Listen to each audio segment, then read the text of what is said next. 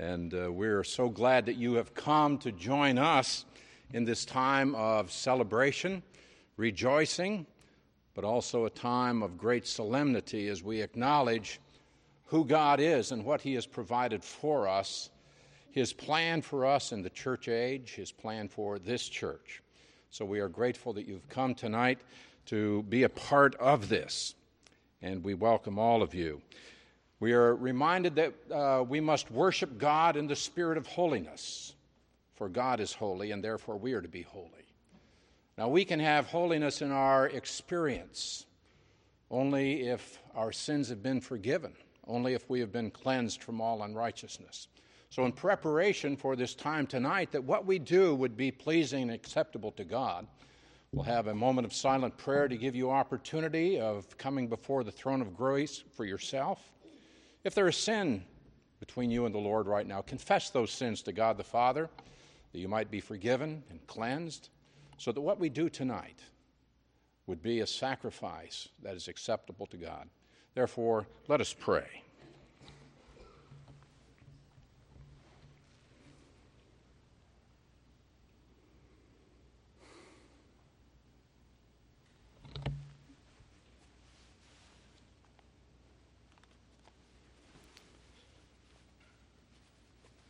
Father in heaven, we do give thanks that we have the privilege to assemble ourselves together in freedom, that we might worship you in spirit and in truth.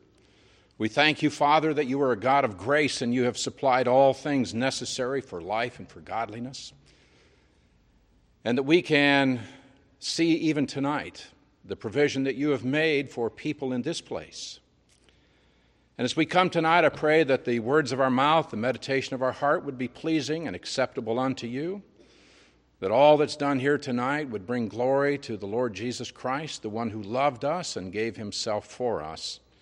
And we would ask these things in Christ's name. Amen. We do have a theme for this tonight, and it's the foundation of the church. What is the church? Why are we here? And so I would ask you to turn in your songbooks, if you would, to number 350. Number 350, and I invite you to stand and sing with us all three verses The Church's One Foundation.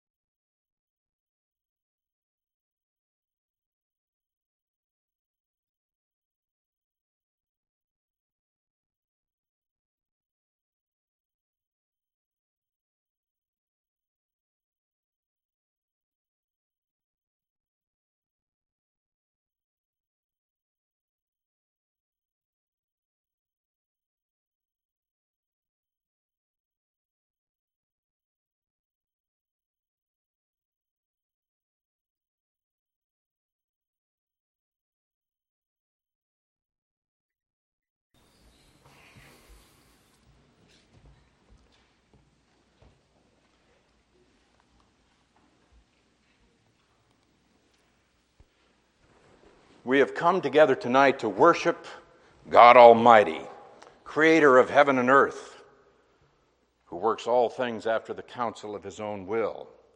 Worship is not what takes place on the platform, and worship is not what you get from the service or from the singing or from the preaching, but rather, worship is something that takes place in your heart. Worship is not what you are getting from God because you came, but rather worship is what you are giving to God as you understand who God is and what God has done. Worship is when you acknowledge the sovereignty of God, when you recognize that He is the all powerful one who can do whatever He chooses to do, and when you recognize the goodness of God, His grace, His mercy to us, and we thank Him for what He has done. We praise Him for who He is, and that is true worship. It's an acknowledgement of who and what God is and the fact that it's right that we worship Him because of who He is. Well, we come to worship God in a very special way tonight. We worship God through an installation of a new pastor in this church. And you might say, well, how is this an act of worship? Because we are recognizing that God has a plan for us today we recognize that God has a plan for this church and that God is the one who has made provision for this church. And God has provided leadership. And God has provided one who is going to lead the church, one who is going to teach the church, one who is going to care for the church. And so we worship God tonight in this installation because we recognize that God has made provision for you, his children, in this place to be able to fulfill his plan. And therefore, this very installation service is an act of worship. And it's intended to honor the God who has provided the pastor. We have not come tonight to honor the pastor that God has provided. We have not come to honor a man, but we have come tonight to worship Almighty God who has provided for us. And so we want the focus tonight to be not on a man. We want it to be on the Word of God. We want it to be on the one that God, or the God who has provided this one. So why have an installation? It is not commanded in Scripture that we do this, and it's not actually necessary that we do this, but it's right that we do this. In the Old Testament, priests were initiated in a very special ceremony. Kings were anointed in a very special way, and they had an installation for them, if you will. Missionaries were commissioned in the New Testament. They had a special ceremony to recognize communicators of the Word of God. And it's right that we do this tonight because it recognizes several things. The purpose is not to establish that there's some kind of a separation between uh, clergy and laity. It's not designed to set one above all of the rest as if there were a spiritually elite group. That's not the point. But the ceremony is intended to be a solemn occasion. It's designed to indicate several things. We acknowledge that a man has received a spiritual gift from God and that he has been given an awesome responsibility, a tremendous burden to carry. And so, what we are doing tonight is to recognize that God has done something to provide for this church, but it's a solemn occasion because we recognize that now one has been put in a position where he is going to have special uh, responsibility before the Lord. And in this service, we are going to set one apart. He is going to be separated from others in that it's going to recognize he is the leader. And so this is a most solemn occasion, but in it we celebrate several things also. We do not celebrate the man's accomplishments, not his status, but we celebrate the fact that God has a plan and that he has given this church what it needs to be able to go forward. And so we have come tonight for uh, this purpose to install Dr. Robert Dean as pastor. And so we remember that. Uh, we ask now Mrs. Deborah Green if she'll come and uh, sing for us.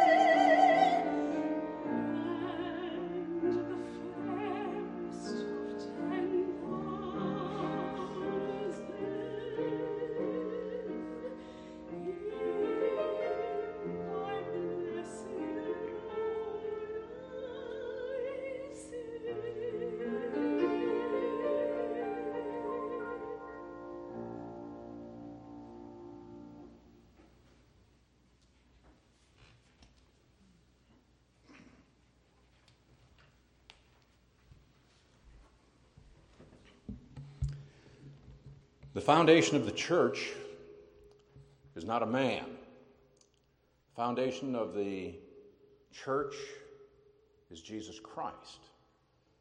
And the church is to be built upon the Word of God. And tonight, to remind us of the foundations that have been laid and the foundation upon which this church will stand, we have three men who will come and speak. First of all, Dr. George Meisinger. Uh, he is pastor of uh, Grace Chapel in Orange, California, and he is also the founder and the president of Chafer Theological Seminary.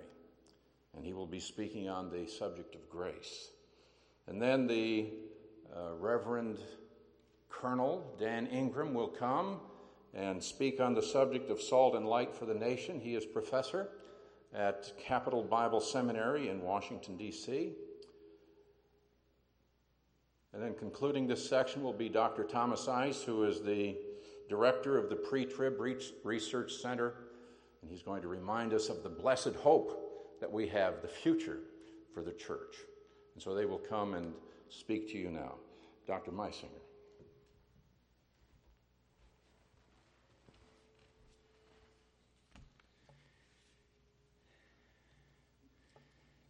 We talk today about something that sounds peculiar, and that is free grace. Now, isn't that redundant? After all, doesn't grace denote? From that mic. Doesn't grace denote? What is a free gift from the Lord?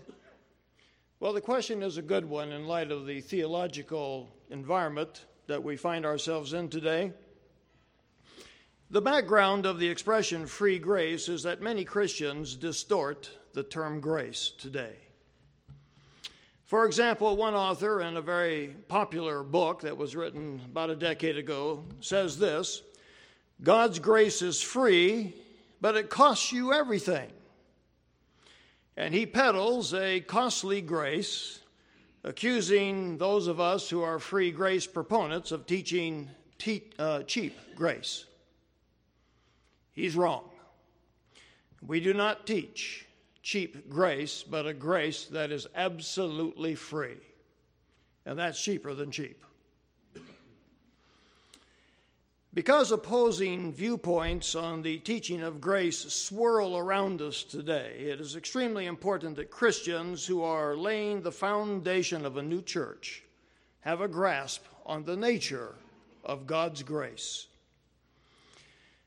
Peter tells us in 1 Peter 5 that there is a true grace of God which of course implies that there is a kind of grace teaching that is not true but distorted and false. And for a local church to have a good launch, it must have a solid grasp on true grace. And so, what does Scripture then say about grace? And I think there are two passages in the Scripture that are very, very important on this subject found in the book of Romans. In Romans 4, the Apostle Paul teaches that the exact opposite of grace is works, and he illustrates with a man on the job. And this employee puts in a day's labor, and then his boss owes him a paycheck. He earned, he has deserved the paycheck he receives. And Paul is very clear that his paycheck is not counted as grace but as debt. That is, the boss did not give him a wage out of grace or goodwill, but because he owed it to the employee. In fact, no employee thinks that his boss does him a favor or shows grace when he is paid for his work. Would you not agree? However, if one's boss uh, goes beyond their contractual agreement and he gives his employee a, a turkey for Thanksgiving, the turkey is an expression of grace, for he, the employee did not earn that. That was a free gift. But when an employee puts in a day's labor, the boss is in debt to him, owing him that paycheck. Now, what is the point? Paul is teaching that receiving justification or forgiveness is not like a worker receiving a paycheck. God does not dispense justification because a person earned it. To the contrary, justification or forgiveness is an expression of God's free grace to those who believe, not to those who work. And so in the passage in Romans 4, the apostle says this that justification is to him who does not work, but believes on him who unjustifies the godly. And this is free grace. No amount of good works, whether before, during or after that first moment of faith in Christ contributes anything to one's free gift from God, the free gift of justification. And moreover, the Romans 4 passage, I think, has a beautiful mention there when it says that God extends his free gift of justification to the believer, and the believer there is said to be ungodly. Listen, people, the Lord does not justify the do gooders of life, the decent people, those who suppose that they are religious or legalistic folks, even those who suppose that by submitting to the Lordship of Christ and doing that work, that somehow or another they're going to receive the free gift of eternal life. He unjustifies, or justifies rather, ungodly people who have zero merit before God, who have earned nothing before God, who falls short in every way of God's perfect standards. And yet, regardless of their absence of personal righteousness or merit, each one finds that his faith, as Paul goes on to say, is accounted for righteousness. Not his works, but his faith alone. Because of that, or through that, God credits to the believer's account, as he did for every one of us, that first moment we believed, God credited to our account in the bookkeeping system of heaven absolute righteousness that prepares and equips us to spend eternity behind the pearly gates. Going on to Romans 11, when Paul deals with God's election of Israel, we see something again of the nature of grace. If God's choice of a nation or by application a person, he says, is by grace, then it is no longer of works, otherwise, grace is no longer grace. But if it is of works, it is no longer grace, otherwise, work is no longer work. I don't know how we could say it any clearer than that. Man's good works, whether they are supernaturally enabled or not, have nothing to do with God's free gift of eternal life justification and forgiveness. Grace and all categories of works are mutually exclusive, they're antithetical to one another. And therefore, to expose the sharp contrast between the costly and warped grace of some and biblical grace, we proclaim free grace. It is free cheaper than cheap. For them, their costly grace really is nothing more than just a good deal. We receive a free gift. Now, of course, a believer's moral character and his works play a very important role at the judgment seat of Christ, becoming the criteria by which the Lord determines one's eternal reward. Good deeds play no role, however, in determining whether one has the free gift of eternal life and thus a place in heaven. So, what then is the New Testament challenge to a local church laying a foundation for the future? Luke says in Acts 13, continue in grace. That's free grace. The author of Hebrews exhorts Christians in chapter 13 also to establish yourselves in grace. And then Peter in 2 Peter 3 challenges all believers to grow in grace. And these challenges compel us to mature in our understanding of God's grace. And until a fellowship of believers comprehends the nature of God's grace, its freeness, it is doomed to some grotesque manifestation of legalism or worldly religion. True grace, free grace, completely severs all works from the saving transaction that occurs between God and the believer. True grace insists upon free grace. And then, when we have under control that God's grace to us, this vertical free grace, when we have under control that is utterly free and the saving transaction between God and the believer, we will then learn to deal in grace with one another. I call that horizontal free grace. And as the Lord has so freely showed grace and mercy to us, mercies which are new every morning, so we must learn to show mercy freely to one another. That's grace in practice. As the Lord shows kindness to us, so we must freely show kindness to one another. And as Christ has freely forgiven us, as He has given us this free gift of forgiveness, so we must freely forgive one another, whatever the complaint may be. As Paul puts it in Colossians, therefore, as the elect of God, holy and beloved, put on tender mercies, kindness, humility, meekness, long suffering bearing with one another and forgiving one another.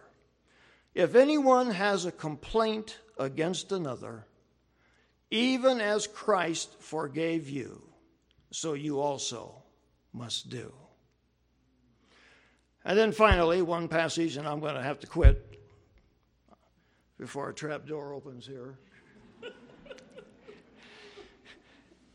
we read this in Titus.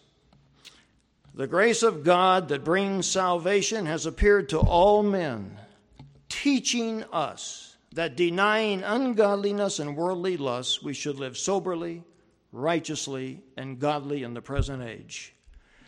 Free grace is a great teacher.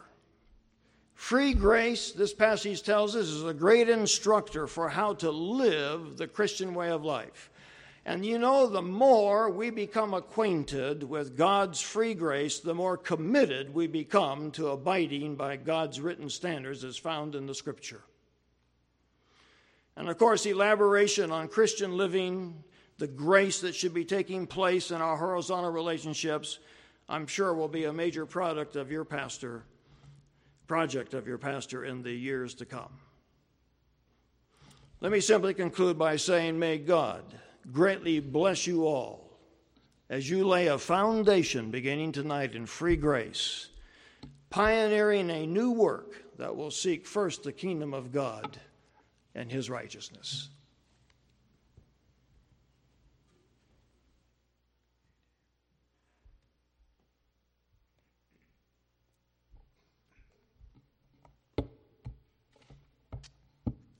Hello, David. Always like to greet a fellow ordination candidate and now member from the Ought 2 class. Seems like when it's ever my when it's my turn to speak, it's always keep it short, Dan. running out of time. So we will. In Matthew 5:13, Jesus was referring to the Jewish nation when he said, "You are the salt of the earth. You are the light of the world." What did he mean? Salt was used as seasoning, as a preservative, and as a purifying agent. As seasoning, salt made food palatable, acceptable, worthy of eating. As a preservative, it helped to retain quality, maintain suitability, or sustain original character. As a purifying agent, it removed impurities, it cleansed, it removed or cleansed of destructive elements. Israel was the salt of the world. It was a set apart race, people, and nation, which was to be a positive influence on the world, affecting other races, peoples, and nations in a godly way. Israel was a preservative a retardant of degenerative practices, and a purifying agent to remove impurities, cleanse of evil. And all of this to prevent the world from collapsing under the influence of sin and the cosmic system, Satan's cosmic system. Israel was also light. They were God's representative on earth to shine the light of his plan of salvation into all the dark corners of the world. But Israel failed. And when the nation of Israel was destroyed in 70 AD and the Jews were scattered, God had already begun to work through another agency, the church. Now, the church is God's representative on earth. It's the church made up of individual believers who are to be a positive influence on the surrounding people and nations, acting as a preservative, a cleansing agent in the world, and a beacon of light for God's program. Where does it all begin? It begins with the pastor and the local congregation. It begins with the teaching of the truth of God's Word, training the youth and the adults in biblical principles, and steeling these spiritual warriors against cosmic thought. The local church is a team. Ephesians 2:21 says the congregation is a building of individual stones fitted together. In the ancient world, stonemasons did not use mortar in construction. They fashioned and smoothed each stone until it fit precisely, precisely in place next to an adjacent stone. Often, depending upon the skill of the mason, the columns, the walls, the entire structure would appear seamless. One solid stone. God is the mason. He is the one fitting the stones into his building, into each local church. In Ephesians 4:16 we're told the church is a unified body. This is the body of Christ. Joined, knit together by what each joint or member supplies or contributes. And the church is only as effective as each member does his part, her share, causing the growth of the body. The effectiveness of the local church is measured by how well each member of the local assembly does his or her part. That is precisely what Ephesians 4:16 means. It starts with the pastor and goes down to the last seeming insignificant member. The church is a team, not disparate individuals, but a solid, unified body, not separate body parts going their own way. This body then produces effective, spiritual, establishment oriented citizens of the client nation to God. If the church is effective, it produces a client nation that fulfills critical responsibilities as God's representative. First, a client nation is a custodian of the Word of God, a guardian of God's Word. Second, the client nation becomes a sustaining base for missionary outreach, an outreach to the world, the light of God's truth to a darkened world.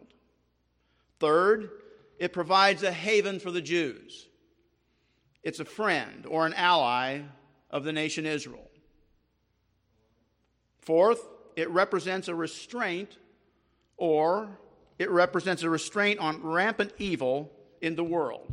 It's not a world policeman, but a nation that has a national policy which recognizes that unrestrained evil and violence eventually comes to its own door. Why? Because that is the extension of the goal of the ruler of this world, a goal that is committed to the eradication and destruction of Christianity. A client nation refuses to permit evil to brutalize and destroy humanity, and in so doing, protects its missionaries who are carrying God's message to a lost and dying world. Missionaries grown, sent out, and supported by the local church. And all this is built on the success of the local church. As goes the church, so glows the client nation to God. A healthy, dynamic church is the key to the success of a client nation.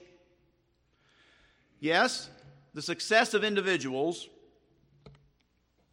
of individual believers, is important in many ways. But that's true in any dispensation. God's organization for the period of the incalcation, intercalation, is the church. General Douglas MacArthur, in his last address to the cadets at West Point, expressed his admiration for the Corps of Cadets, and in his memorable closing, he said that his final thoughts, his final thoughts, his last thoughts of his life would be of the Corps, of the Corps, and of the Corps. To MacArthur, the Corps of Cadets was central to the Army's, to central to all the Army represented. The success of the Army was greatly dependent upon the quality and the success of the Corps. For the church age believer, members of the royal family of God, our thoughts must be of the church. The success of our nation and the success of our responsibility of being God's representative on earth is dependent upon the quality and the success of the church. We are members of the body of Christ. In the coming weeks, months, and years, you will have an opportunity to demonstrate the importance you place on being a member of the body of Christ. For us in the church age, it's the church. It's the church. It's the church.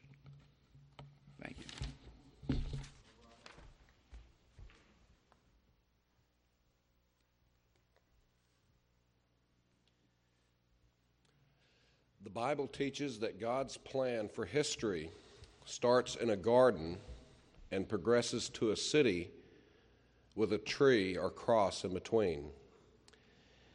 Knowing where we're going is an important part of anyone's orientation to life. And it just so happens that the Bible reveals to us an extensive amount about God's plan. The Bible teaches us that God started in a garden where man was unfallen and man brought evil into the world and that there would be a cosmic struggle between God's creatures, and that God Himself, of course, would be introduced into history to solve this on His own through Christ. The Bible teaches that there is a multiplicity of dimensions there's human history, there's angelic history, and these God, like a great master novelist, is weaving together his plans of multiple dimensions into a single goal, and that is the glorification of God through Jesus Christ in time space history. And therefore, like any child who's growing up who uh, properly, their orientation as to what are they going to be in the future. That's what the first 21, 22, 23 years of their life are spent is preparation for the future. And so if a person doesn't have a proper uh, perspective of the future, then that person doesn't know where they're going. And the same is true with the church. You, by knowing what your destiny is in the future, tells us what we're supposed to be doing in the present. The Apostle Paul, when he spoke final, his final time to the Ephesian elders, said, that he has not refrained from teaching them the whole counsel of the Word of God. And the whole counsel of the Word of God is what needs to be taught by a pastor teacher to his congregation. And I'm sure that uh, Robbie Dean will be doing this uh, to West Houston Bible Church. And one of the amazing things about the Bible, of course, our God is different than any other God in the universe, but so of course the Bible is different than any other book in religious book you know, in the history of the world. In fact, all other religions in the history of the world want to look back to the past and say, oh, wouldn't it be great to get back to the wonderful days of Egypt? Wouldn't it be great to get back to the wonderful days of Babylon? Wouldn't it be good to just get back to the 50s for some of us? And so their focus is, is that the best has already happened and we want to just get back to the good old days. That's pagan religion. Only in the Bible does it say that the best is yet to come, that we're moving from a garden to a developed city with, with a cross in between. And that's why, woven through the fabric of God's Word, is an orientation about the future. What is God's plan for Israel? What is God's plan for the church? What is God's plan for history? And because God has a plan for the big picture, then that means logically that He's got a plan for a local church and for each individual. And by learning God's plan for the future, helps us to understand what our role is in the present. And that's why you can't be properly taught and properly motivated unless the 28% of Scripture that is yet to be fulfilled is taught to you as well. And that's why the church is to be oriented to what the Bible teaches about uh, things to come. And the church's hope is Christ Himself. That is, that Christ at any moment could come and take us to be with Him, the blessed hope, the rapture of the church that would end this church age in a moment in time when that last person comes to faith in Jesus Christ. God then has told us what history is going to be like the seven year tribulation, the thousand year reign of Christ, the great white throne judgment, and then eternity in the new heavens and new earth. And because he's, he's told us about the future, then and we understand the past, then we can know what we're supposed to be doing in the future. And so I just want to encourage Robbie and the church as a whole to be future oriented so that we will be, uh, be able to know what to do in the present.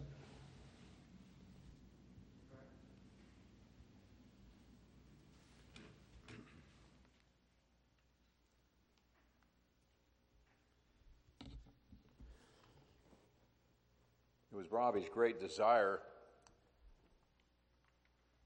that Reverend Gordon Whitelock be here tonight.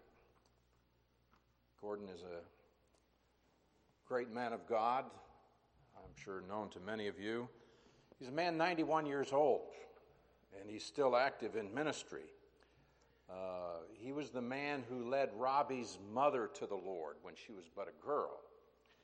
And uh, this is a man who has been responsible for tens of thousands of people coming to faith in Jesus Christ, responsible for thousands of people getting involved in ministry. A great man of God, a man who is used greatly uh, by God, and yet uh, a man who is very uh, humble in his way, unprepossessing, a man who had a great impact on Robbie's life he was not able to be here tonight, but he did send a letter, which I will read to you. To the congregation of West Houston Bible Church, greetings. I sincerely regret that I will be unable to participate in the installation of your pastor, Dr. Robert Dean Jr. I was trying to make arrangements to attend, but an unexpected four day hospital visit canceled that possibility. He had a heart attack. but uh, the Lord has spared him and uh, will yet use this man in his own ways. He says, in her teenage years, his mother was a member of my Austin High Young Life Club. Then, as soon as Robbie was eligible, she enrolled him as a camper at Camp Peniel. I watched him several years as a camper, a worker, counselor, program director at camp, and on through his educational career. In my opinion, your pastor is a prince of a man and a spiritual giant. He loves the Lord, knows his word, and teaches it well. Believing this is God's choice for you, I will be praying for all of you and expecting God to expand your ministry in Houston and beyond. Signed, a co laborer in the Master's service, Reverend Gordon M. Whitelock.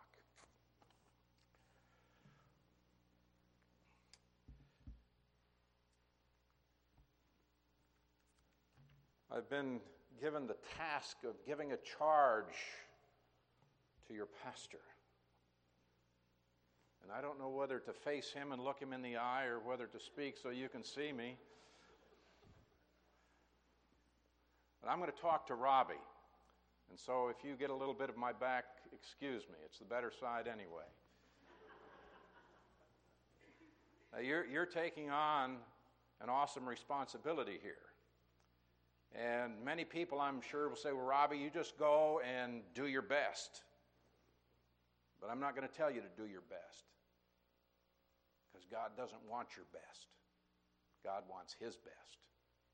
He doesn't want your best. God's best is Jesus. And you need to preach Jesus. And you need to preach Jesus and Him crucified. And you need to preach faith alone in Jesus Christ alone. And in all your preaching of the Word, don't forget Jesus because He is the Word. He's the living Word, and you've got to preach Jesus. And don't lose sight of Jesus when you get involved in all of the theology and all of the exegesis. Don't forget why you're here. It's for Jesus. That's His best, and that's what you've got to preach. So you preach Jesus because God doesn't want your best, He wants His best. His best is the Holy Spirit. Walk in the Spirit, and you will not fulfill the lust of the flesh. His best is the Holy Spirit, not how hard you try. His best is the Holy Spirit, and you are commanded keep on being filled by the Holy Spirit. Let the Holy Spirit fill you, fill you with His power, fill you with His wisdom. In Romans 15, verses 8 and 9, Paul said, I will not dare to speak of any of those things which Christ has not accomplished through me in word and deed by the power of the Spirit of God. Another way to say this is Paul says, All I'm going to talk about is what Jesus has accomplished through me in word and deed by the power of the Spirit. If it's not in the power of the Spirit, Robbie, you've missed it. God doesn't want your best, He wants His best. His best is the Word of God, and this is what you must do. You must preach the Word. You must be in, instant, in season, and out of season. And this means when things are going well and when there's a lot of fruit. And also during times when it's cold and the fields lie fallow and you can't see anything happening, you've got to be right there teaching the word, teaching the word, because it's God that gives the increase. His best is the word. You give them the word. And I want to encourage you don't give your children stale bread. You give them fresh bread. There is nothing that I like better in this world than that aroma of fresh baked bread. Oh, that's nice. And if you will give these people fresh bread, oh, that's going to be a sweet smelling savor to the Lord. But also, these people are going to say, You smell that? Ah, it's wonderful. You give them fresh milk, fresh milk for the, for the children. You give them fresh meat for those that are growing. You give them fresh bread, daily bread. Don't give them stale bread. You give them God's best, and that's going to be the Word of God.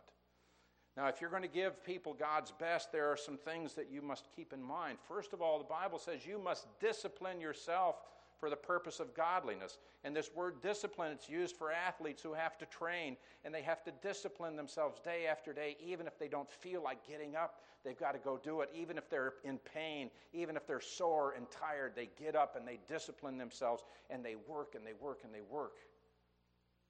You've got to discipline yourself for godliness. What is godliness? Well, the apostle Paul tells us in 1 Timothy 3:17 that godliness is Jesus Christ. It's God manifest in the flesh. And you have got to discipline yourself so that the very character of Jesus Christ becomes your character, so that Christ is formed in you. You must discipline yourself for godliness. It's hard work because the world's going to take you away and the flesh is going to say, Robbie, just relax, take your ease. You've done enough. Discipline yourself so that you become a godly man. Secondly, you must make personal sacrifice. You do this for the sheep. The good shepherd lays down his life for the sheep.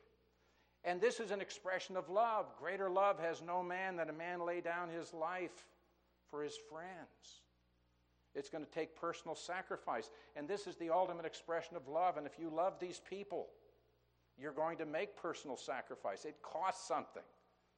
If you're going to be in this position, it's not a free ride. It's going to cost you something, and it's going to cost you personally, and you're going to have to make that personal sacrifice. Thirdly, you've got to be an example. 1 Timothy 4:12 be an example to the believers in word, in conduct, in love, in spirit, in faith, in purity, in all of these ways.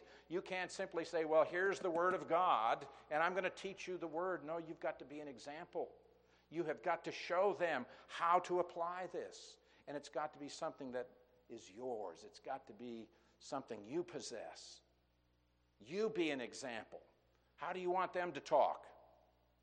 You're going to have to be an example. How do you want them to walk? You're going to have to show them. How do you want them to exercise faith? You're going to have to be the example. You can't simply be academic in your teaching. You have got to be an example. And you've got to be able to tell these people, you do what I do. Oh, that's, that's a frightening thing. But that's what you're called to do. You be an example to the believer. You are the pastor teacher. I recall once I asked a man, tell me what he thought the job of the pastor teacher was. And he said, Well, my job is very simple. I sit down and study, and I stand up and teach. I said, Well, you just told me what a teacher does. Now, what does a pastor do? Ah, didn't have an answer. Are you going to be the pastor of this church? It's got to be more than sit down and study and stand up and teach. You've got to pastor these people. Now, the divine description of a pastor in the Old Testament is found in Ezekiel chapter 34. And there, God holds the pastors responsible. What he said to them is, You have to feed the flock. We understand this. You're going to feed them that fresh bread. But you also have to heal the sick. Now, we understand you're not a faith healer here. But it's talking about something you're going to do in the spiritual realm. You've got people out there that are spiritually sick, and it's your job to tend to them. You must bind up the broken. You've got people that are hurting. And you can't simply say, listen to a tape. You have got, you've got to be involved in their lives. You've got to bind up the broken. You've got to bring back what was driven away. Oh, we don't like doing that. But that's God's requirement for the pastor. You bring back what was driven away and you seek the lost. God doesn't say, all you lost people come to church. No. He's telling us we've got to go seek the lost. And you, as the pastor, seek the lost. So God doesn't want your best, Robbie. He wants His best. You give Him God's best. And you then will please God. So now, brethren, I commend you to God and to the word of his grace, which is able to build you up and to give you an inheritance among those who are sanctified. I commend you to God, my brother.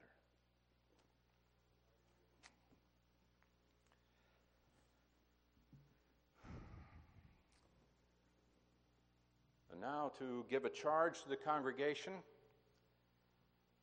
we have Dr. R.A. Williams, pastor of McCoy Memorial Baptist Church president of WHW Ministries. Dr. Williams.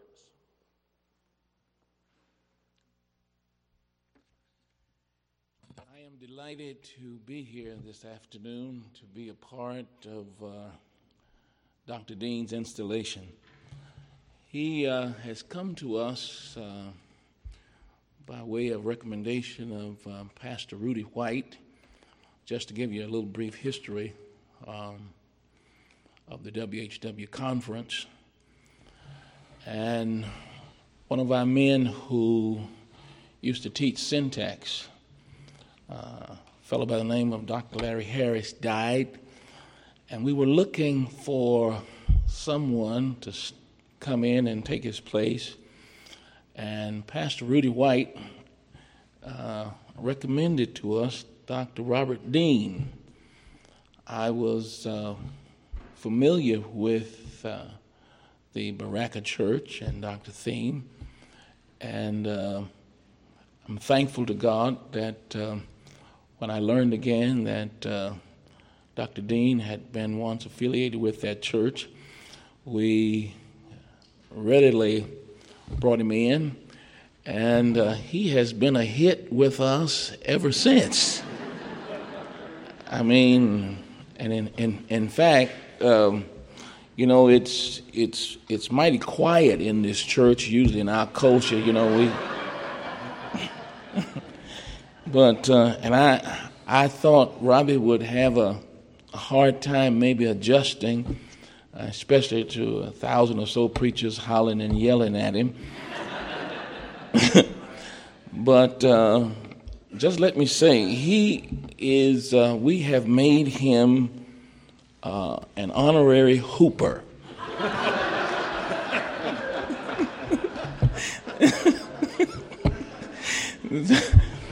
so I am, I am delighted to be here and to be a part of this service. Um, it is my job to talk to the congregation about what you should do for your pastor. I want to, and I want to say that I'm thankful to God. I, I noticed that um, um, I heard Rudy and I heard Rose, who are here from WHW, uh, break the silence That's Rudy. That's Rose.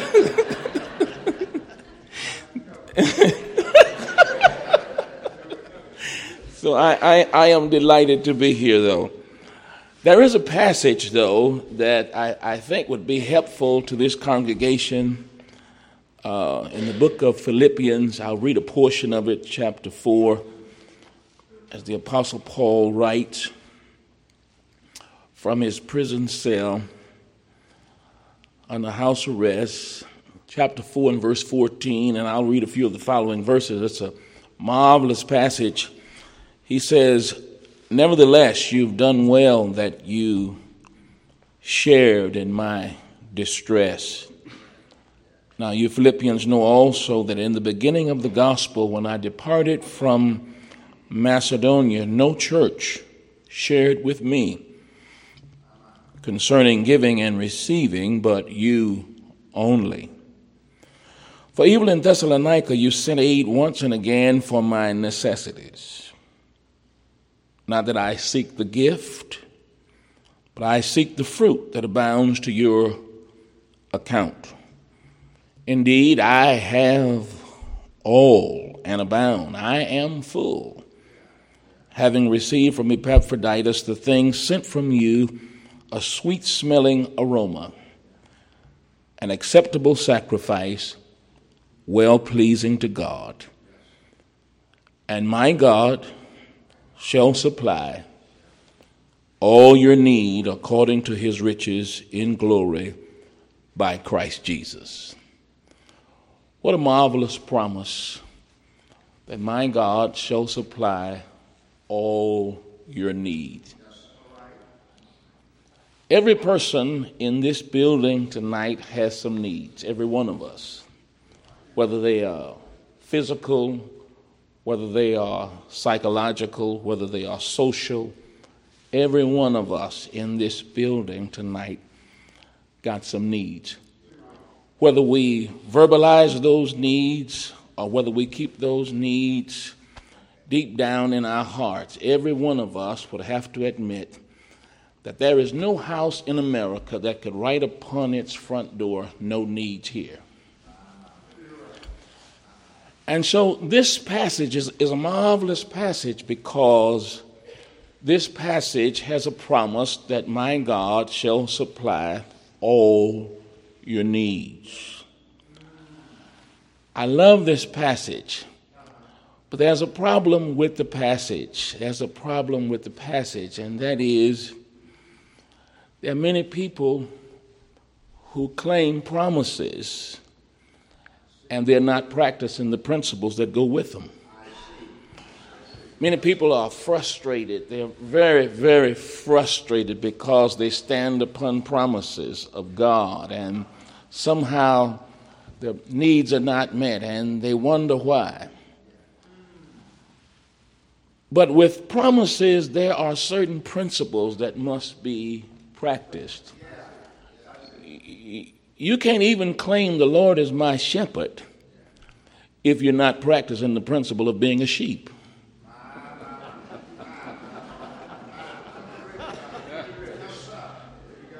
And, and, so there are, there are many people who are frustrated because they reach in and grab something and they say, I'm standing on this word when this word does not apply to them, and when this word, of course, they're not practicing the principle that goes along with it. In this text, there is the church at Philippi.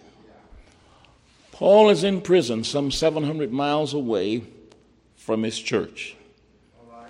700 miles away from his church. The church hears about his need. He didn't ask, he didn't have an offered meditation. They simply heard that he was in need. They got a fellow by the name of Epaphroditus sent this unusually large gift to bless Pastor Paul in prison. Now, I want you to think about that 700 miles with no car, no train, no bus. 700 miles to take a gift to Pastor Paul. And when he takes the gift, he not only takes the gift to him, but he ministers to Paul. Epaphroditus ministers to him while he is in prison. He meets all of his needs. While he is there, though, while he is there, he relates to Paul that the people in Macedonia have created a need by meeting his need. As a result of meeting Paul's need, they have created a need themselves. In fact, in the book of Second Corinthians, we find that this church they were a poor church, but their hearts were big. And so they blessed Paul. And as a result of them blessing Paul, they asked Paul, Is there a word we can give back to those who are in Philippi? And he wrote this letter Tell them that my God shall supply all your need according to his riches and glory. Now, when I look at this, this text, this text promises that God will meet their needs. But it's based on the fact that they met Paul's needs. Now, we, we know this is true because the same word for full in verse 18 in the Greek is the same word for supply in verse 19. One writer suggests that what Paul is saying is that the same way you have met my need is the same way God's going to meet yours. When you look at this passage, there are at least several things that this church did, several principles that they practiced. Number one, In verse 14, they partnered with their pastor in his affliction. You will notice the word communicate in verse 14, the word communicate in verse 15, the word in verse 14, sung koinonia, is a commercial term that relates to business partners. Each person doing their particular share in making the business better. This church partnered with him in his affliction. May I suggest to you today, tonight, that maybe you should partner with your pastor in his affliction. Strangely enough, the word affliction, thlipsis in the Greek, carries the idea of pressure. Pressure. And the Apostle Paul was under pressure. When you read chapter 1, he talks about the fact that there were people who were preaching who were adding uh, stress to his chains. That there were people who were actually preaching against him. There was actually a congreg- there were actually people while he was in prison who was who were adding stress to his situation. He was under pressure. What kind of pressure was he under?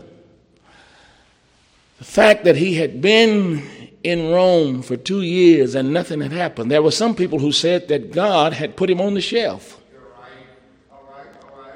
Some had said that when he was in Philippi, when he was in prison, he and Silas prayed and sung praises that night, and the jail doors got happy. God sent an earthquake and shook the jails, and they walked out. And the jailer said, What must I do to be saved? And now he's been in Rome two and a half years, and there are no jail doors flying open. He's under quite a bit of pressure. May I suggest to you, you partner with your pastor in his affliction. You know, I, I just told my church, I just told my church that there is never a time, everybody has a pastor but the pastor. You can come to him and tell him your most, most dirtiest secrets. You can tell him the worst of things. But who does he tell his to? His fears, without someone saying,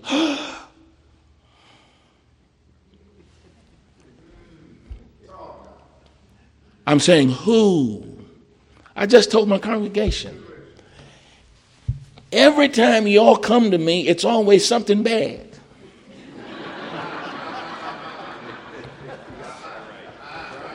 It's never anything good. My mom just died. My father died. My uncle shot my sister. My cousin ran off with the secretary's wife. And my daughter is having problems in school. It's always something who do you tell your problems to? And, and oftentimes, one of the things is when you do tell your wife, especially about things that people have said in the congregation, sometimes she tends to hold a grudge longer.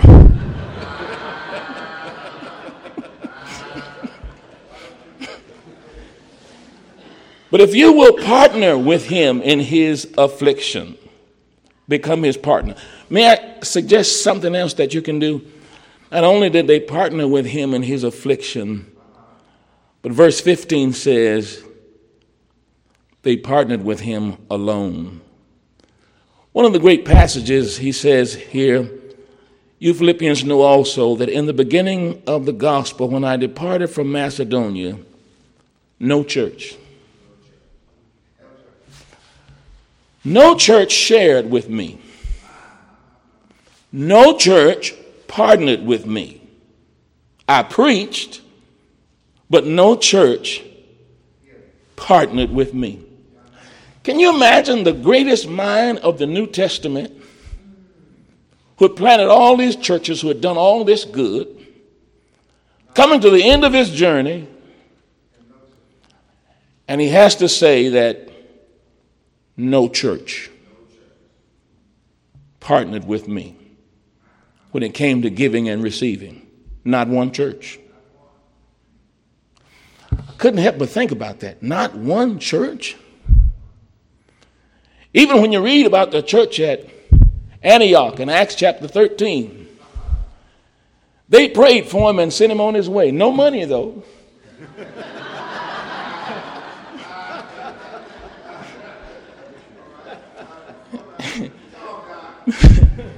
Many churches will pray for you, send you on your way, and that's about it.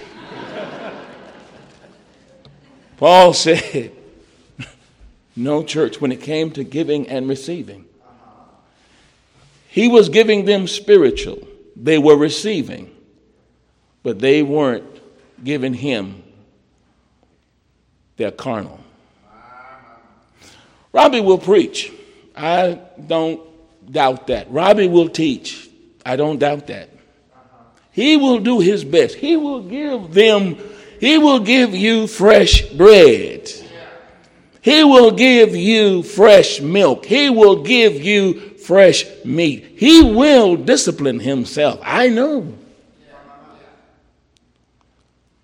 But will you, in turn,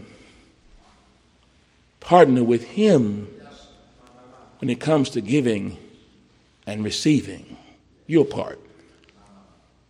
Finally, the text says that they were, it says that they were alone. They stood alone. They were the only church. Other churches were richer, but they stood alone. And you really don't mind standing alone because God can bless you alone. He can bless you all by yourself. Finally, watch this. He says, Even in Thessalonica, you sent aid once and again to my necessity. That's another thing that they did. They blessed him again and again. They never got tired of taking care of his needs. They blessed him again and again.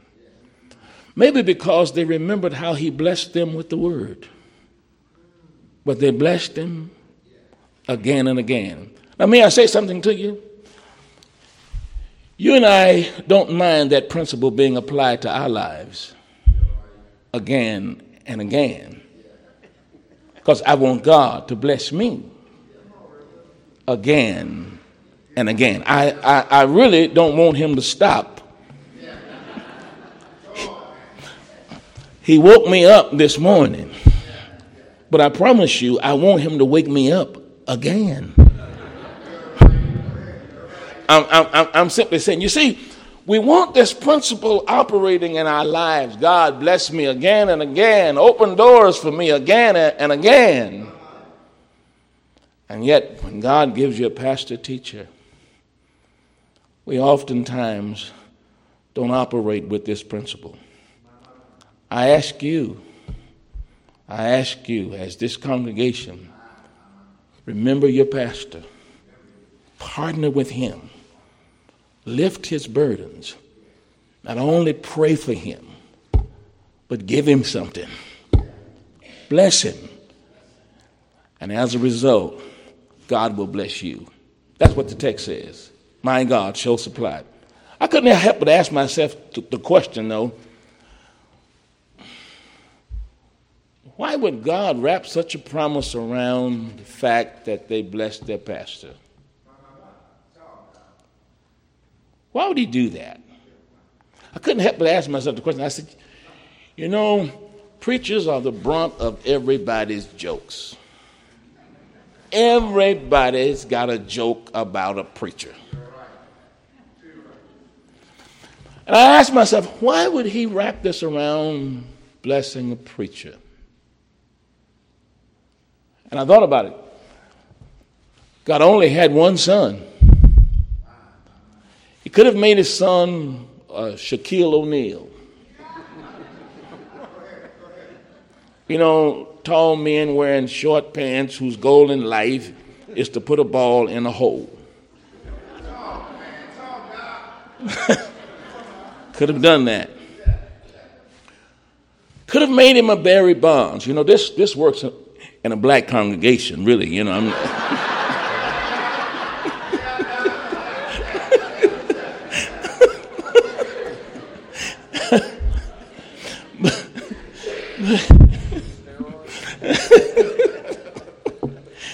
could have could have made him a debate a heart surgeon. He could have made him a poet. He, God could have made his son an architect like Frank Lloyd Wright. He could have made him an explorer, explorer like Magellan. He, he could have made his son anything he wanted to. But he made his only son a preacher. And God thinks quite a lot of preachers. Maybe his church ought to think so too.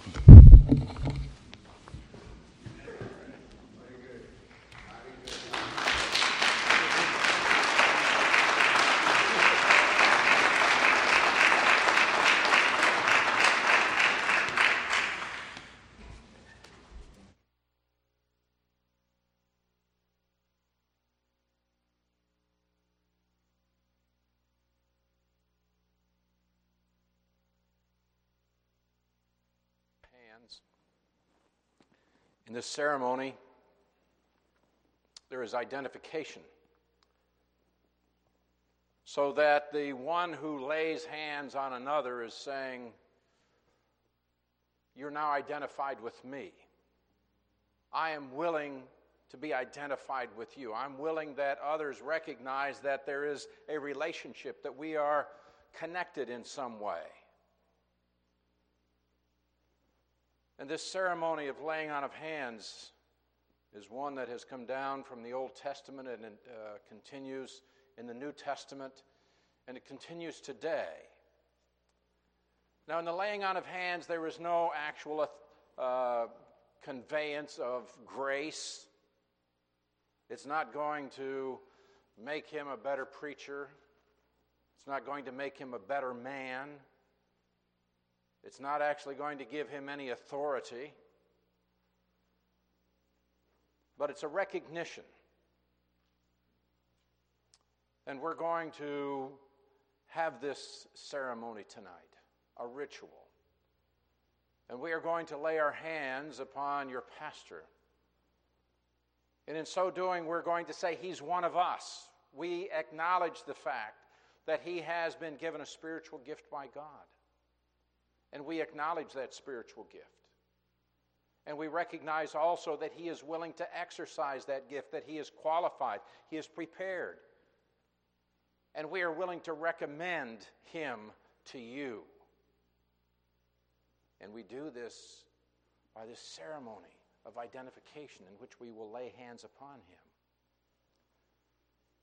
And so, all who are on the platform tonight will come and lay hands on him to install him officially as the pastor in the church. But not only those who are on the platform, but also the deacons of West Houston Bible Church will come. And they too, in this ritual, will say, We recommend this man, we acknowledge this man, and he will be our pastor.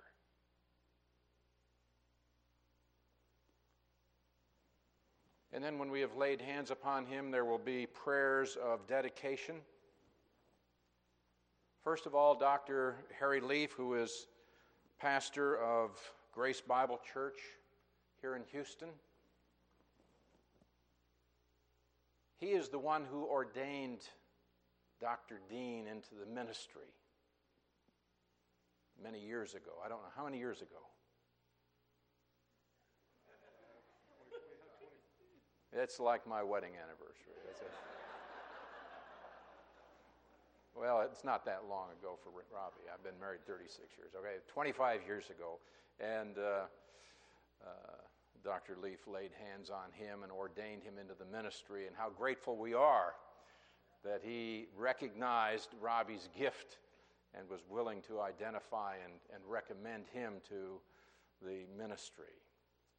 And then, following that, will be uh, Doug Daly, who is chairman uh, of the founding committee for West Houston Bible Church, and he also will pray a prayer of dedication and installation. So, uh, we're going to ask Dr. Dean if he will come and kneel at the front. All those who are on the platform will come, lay hands on him. All you who are deacons, and if there are any other in the congregation who are ordained men, we would invite you also to come and to participate uh, in this laying on of hands. So, Dr. Dean.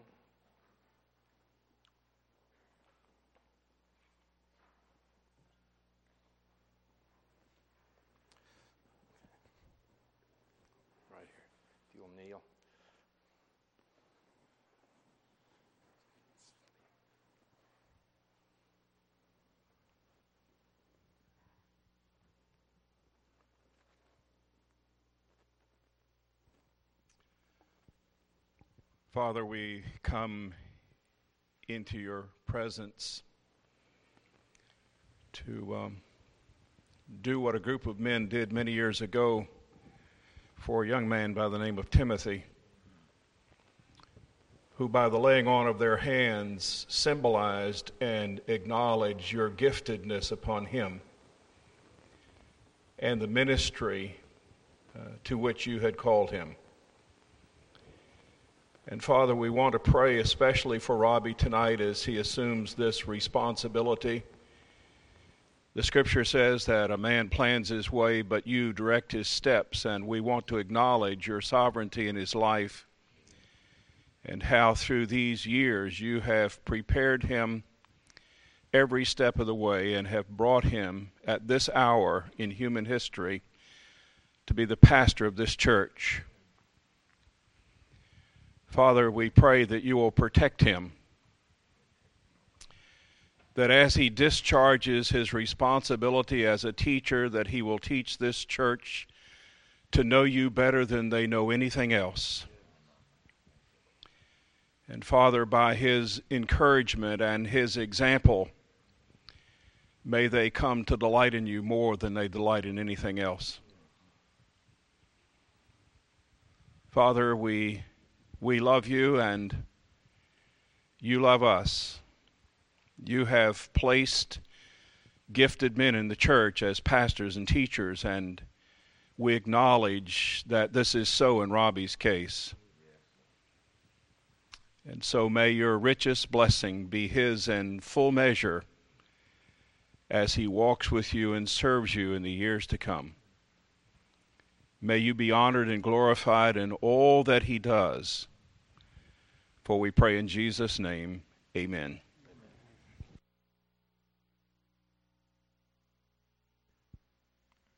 Dear Father, we thank you for this ceremony and we thank you for bringing our pastor to us in your grace. This this has truly been a matter of your grace, and we've had the privilege of seeing that from the very beginning as a congregation. We thank you for your perfect timing in all this and your perfect provision for us as a church and for Robbie as our pastor. We pray for your continued guidance and direction. We pray that we will stay focused on your word, give the glory to you, and we know as long as we do that, that you will continue to bless us and continue to guide and direct us. We thank you for all who participate in this ceremony this evening, and we ask your blessing on this and the activities to follow. In Jesus' name, amen.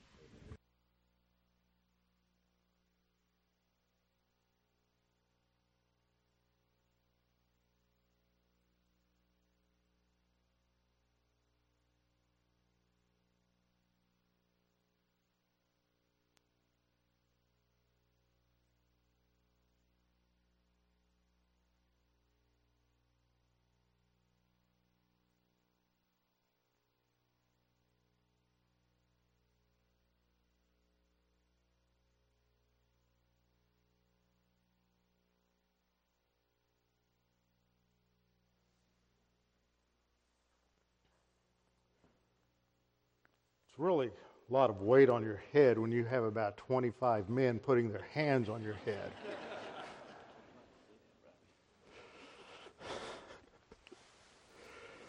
Well, I want to thank each and every one of these men who have come together this evening to honor us as a congregation. These men have come a long way. The longest, of course, is Jim, who's come from Kiev, the sole reason of participating in this, this service. We've got two men here from the left coast. Dr. Williams Prince of Preachers. Become a very close friend the last few years. And Dr. Meisinger, who, of course, many of you have known for a while, and I've known for a few years. Colleagues together in the ministry of Chafer Seminary. We're grateful you can be here. I won't tell any stories about Tommy.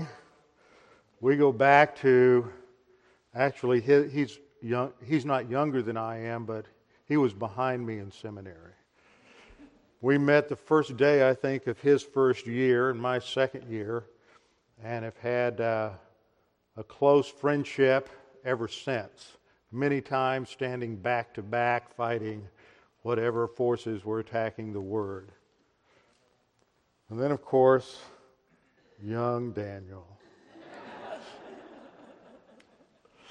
And what a, what a privilege to watch him grow and mature over the last seven or eight years as he has gone through seminary, stretching that four year career into eight or nine. We lost count. And now teaching at Capital Bible Seminary. If a man is measured by his friends, then I certainly have a stature far beyond what I think I deserve. To listen to these men as they have focused our attention on the Word this evening, on the foundation of a sound, healthy biblical church, is near to my heart. Someone may ask, why this church? Why West Houston Bible Church? Why are we here? I mean, there are the Bible churches, there are other churches that teach the Word. Why us? Well, I think that the Lord has room for many different congregations, and we certainly don't want to set ourselves off as somehow exclusive the only source of truth or light, but each church, each congregation has certain, certain distinctives, and a lot of that is due to the vision that God gives the pastor, the vision that God gives the pastor to lead that congregation. For I believe the essence of, of pastoring and that imagery that, that Paul uses there in Ephesians 4 11 and 12, it's a pastor teacher the teaching is a fundamental way in which he expresses that leadership, but he is a in the in the element of a pastor. There's many different ways that a that a shepherd and a, a literal shepherd can take care of sheep. You want to know later, just ask Gene Brown. He's an old sheep farmer. He's right down here, and he'll give you a graphic description. But when you look at a metaphor in Scripture and how it's applied to something else, you have to look at the context of numerous passages to see how that is used and how it's defined.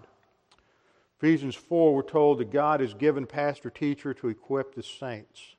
And the pastor teaches, but he's a leader. That's what a shepherd is. He leads the sheep, he leads them to where they can have nutritious forage, where they can grow. He protects them, he watches over them through his teaching of the word. But above all, he is a leader.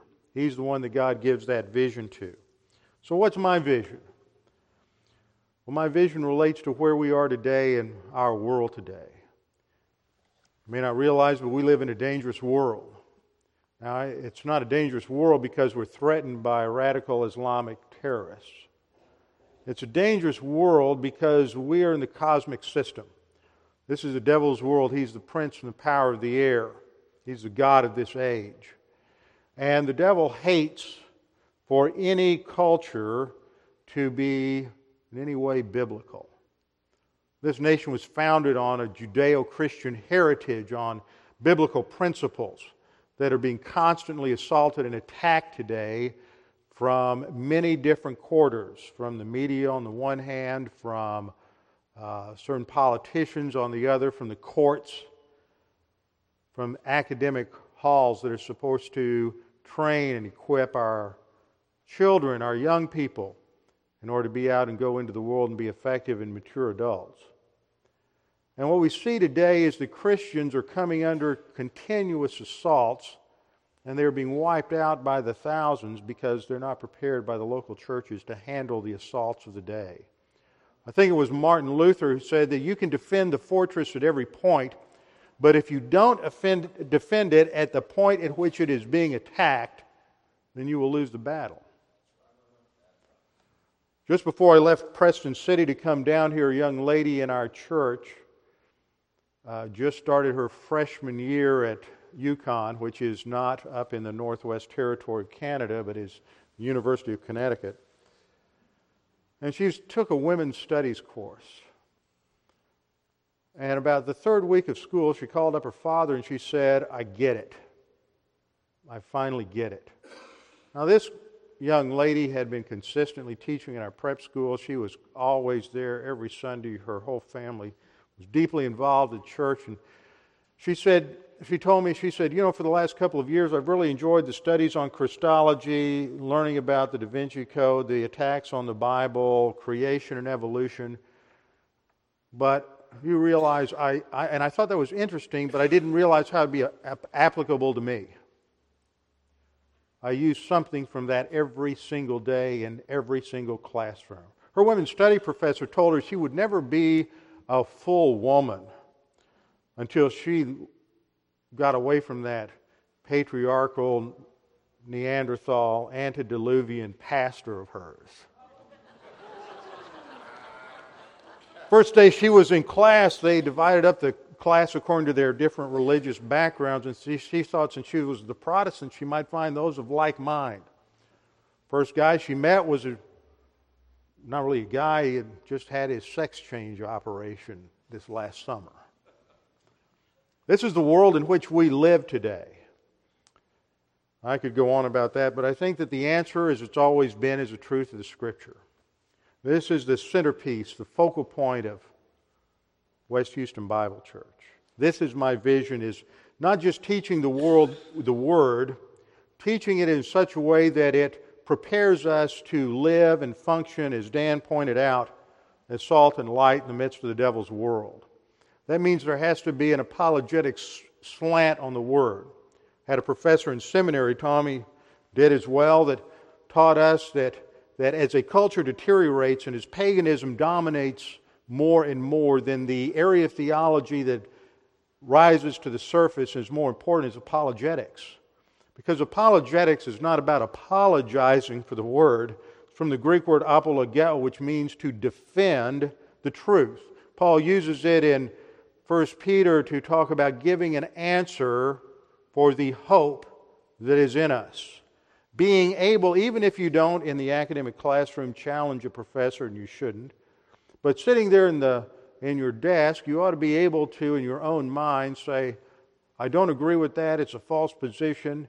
It's a lie from the pit of hell, and these are the reasons because I know what the Scripture says. And even if I can't fully articulate them in my own mind, I've heard well grounded students of the Word of God, scientists like those at the Institute for Creation Research, or others who have specialized in these areas, give an answer. And I know that the Word of God is the absolute truth, the unmitigated truth, and that I can rely upon it at all times.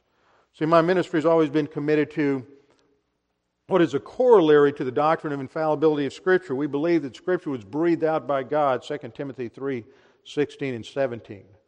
It's not just a human book, it is a book that is breathed out by God. God, the Holy Spirit, so oversaw, so superintended the writers of Scripture that without interfering with their own personality, without interfering with their own style, without interfering with their own background, without interfering with any of those human factors, he guaranteed that what they wrote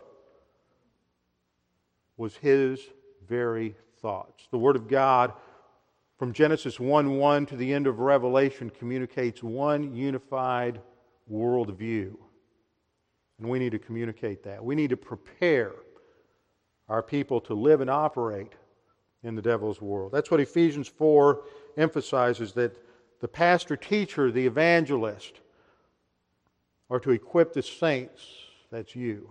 That's not somebody who's been canonized by some ecclesiastical body. A saint is anyone who has put their faith alone in Christ alone. As Dr. Meisinger faithfully pointed out, the issue, most important issue for every individual is what do you think about Jesus Christ? See, the world wants to say that Jesus is a good man. Jesus well, might have been a great prophet. He might have been a moral innovator. He might have been perhaps even a revolutionary. Those of you remember the 60s and you remember the attempts to make Jesus just another hippie. But you see, you can't get away with that. And I'm not going to ever let anybody get away with that. You cannot ever say Jesus was just a good man or a great teacher or a moral innovator. It's impossible to say that. Because Jesus made claims such as, I am the way, the truth, and the life.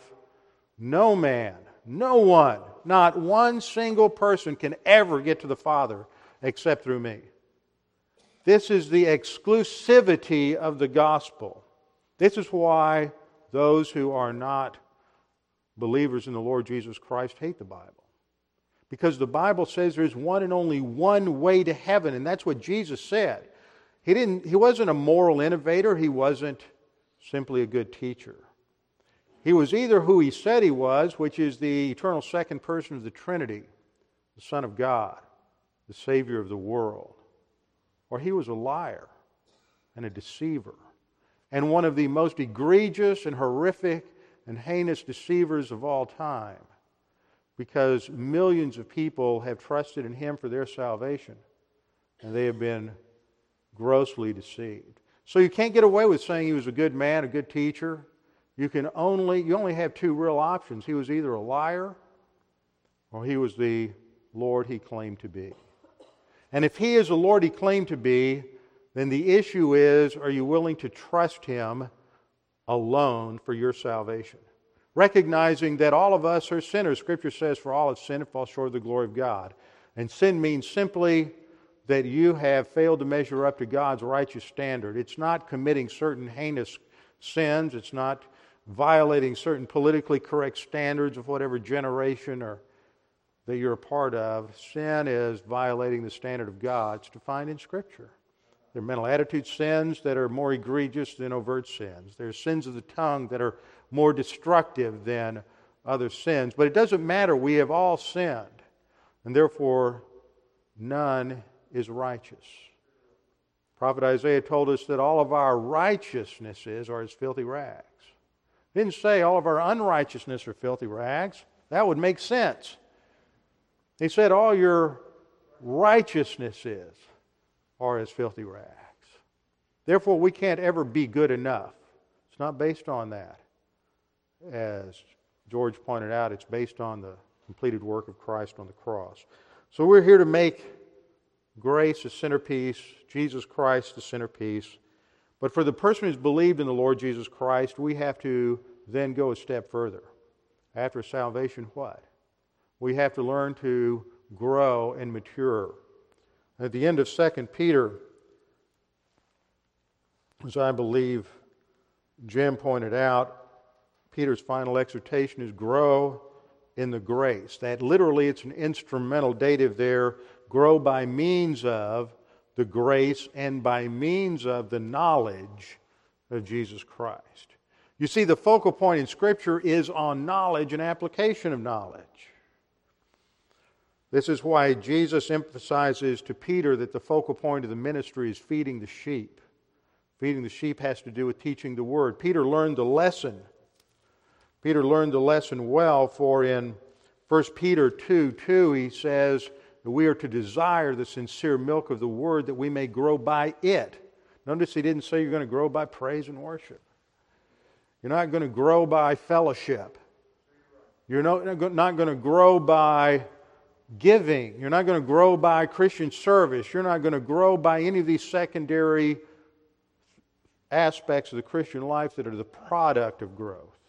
You grow by the Word of God. That's why Jesus prayed in the high priestly prayer in John 17 Lord, sanctify them by means of truth. Thy word is truth. You see, if we don't make the Word of God the centerpiece of everything, then we're falling away from Christianity and we're falling back into some form of just pure paganism.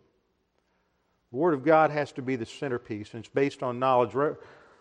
Romans 12:2 tells us we're not to be conformed to the cosmic system, but we are to be transformed completely exchanging all of our thoughts for the thoughts of Scripture. That's the process.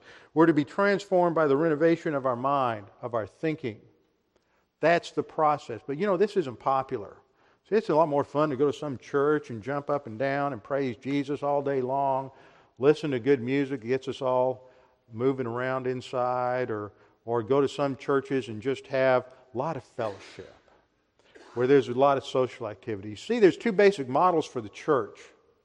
One is it's educational, and one that is that it's social. I believe that if your model for the church, local church is social, then you'll hardly ever educate anybody. But if your model for the church is education, then the byproduct of that is going to be genuine biblical Christian fellowship. I know when I went to university, I don't think any of the trustees were real concerned about my social life. They were concerned with my academics. But as long as I maintained my academics and stayed in school, I had a pretty good social life. We have to keep the main thing the main thing, and the main thing is the, the Word of God. The problem we have today is that the Word of God says the focal point of the Christian life is knowledge, and it's changing our thinking. This isn't popular. We have to learn to think like Christ thought. We have to learn to think about everything in life as God thinks about it because God's the creator who made everything. And we can have the trappings of Christianity, but if we're not thinking as Christ thinks, and how do we know that? Because we have the mind of Christ. It's not some simple, subjective, sit around in Sunday school kind of activity where you say, What do you think this means? We have the Word of God, the objective revelation in these 66 books of the Scripture. And by putting our focus there, we can learn to think as Christ thinks. We have truth. It's not arrogance. It's not some sort of bias. It's not some sort of ex- uh, arrogant human viewpoint exclusivity. It is a recognition that God has spoken. Because God has spoken, we can know the truth. And as Jesus said, when you know the truth, that is the Word of God, the truth sets you free. Free from slavery to sin, free from slavery to whatever systems may be around you. But it is only the Word of God and in the framework of the Word of God that we have true freedom. So, this is the foundation of the church. We talked about grace, we talked about its role, its function within the client nation, talk about living today in light of eternity, the blessed hope. But above all, the centerpiece, as Jim pointed out, it's the Lord Jesus Christ. We need to preach Him and Him crucified and everything that flows out of that for our life. Let's bow our heads together and close in prayer. Our Father, we do thank you for this opportunity to gather together at this special ceremony, this special ritual. I thank you for these men. I thank you for the fact that you have brought such quality individuals into my life over the course of time. Not only these men on the pulpit, but also those in the pew. Those who are out there that have at one time been students of mine or their colleagues. Some I went to seminary with. And Father, it is tremendous demonstration of your grace that you give each of us men and women like this who can be a positive influence and encouragement in our own lives. As we seek to encourage one another and all, all the more as we see the day drawing near. Father, thank you for this congregation, for their faithfulness, for their desire to have a church that is centered on your grace, on your word, to proclaim the Lord Jesus Christ, and to grow to spiritual maturity. It's not about activity, it's about spiritual growth. Proper spiritual growth leads to the proper application. So, Father, we pray for us as we go forward. What a challenge before each individual here. A challenge as we establish this new work under your under your observation and your power, relying upon your promises, the provision of God the Holy Spirit, the filling of the Spirit, that we may advance and that we may be a witness both in heaven and on earth to your grace. Father, we pray all these things in the name of our Lord Jesus Christ. Amen. As we close, please stand and we'll sing together hymn number 338 How Firm a Foundation. At the conclusion of which we will be dismissed, and there will be a reception following, I think, through that door in the uh, gym building of this church.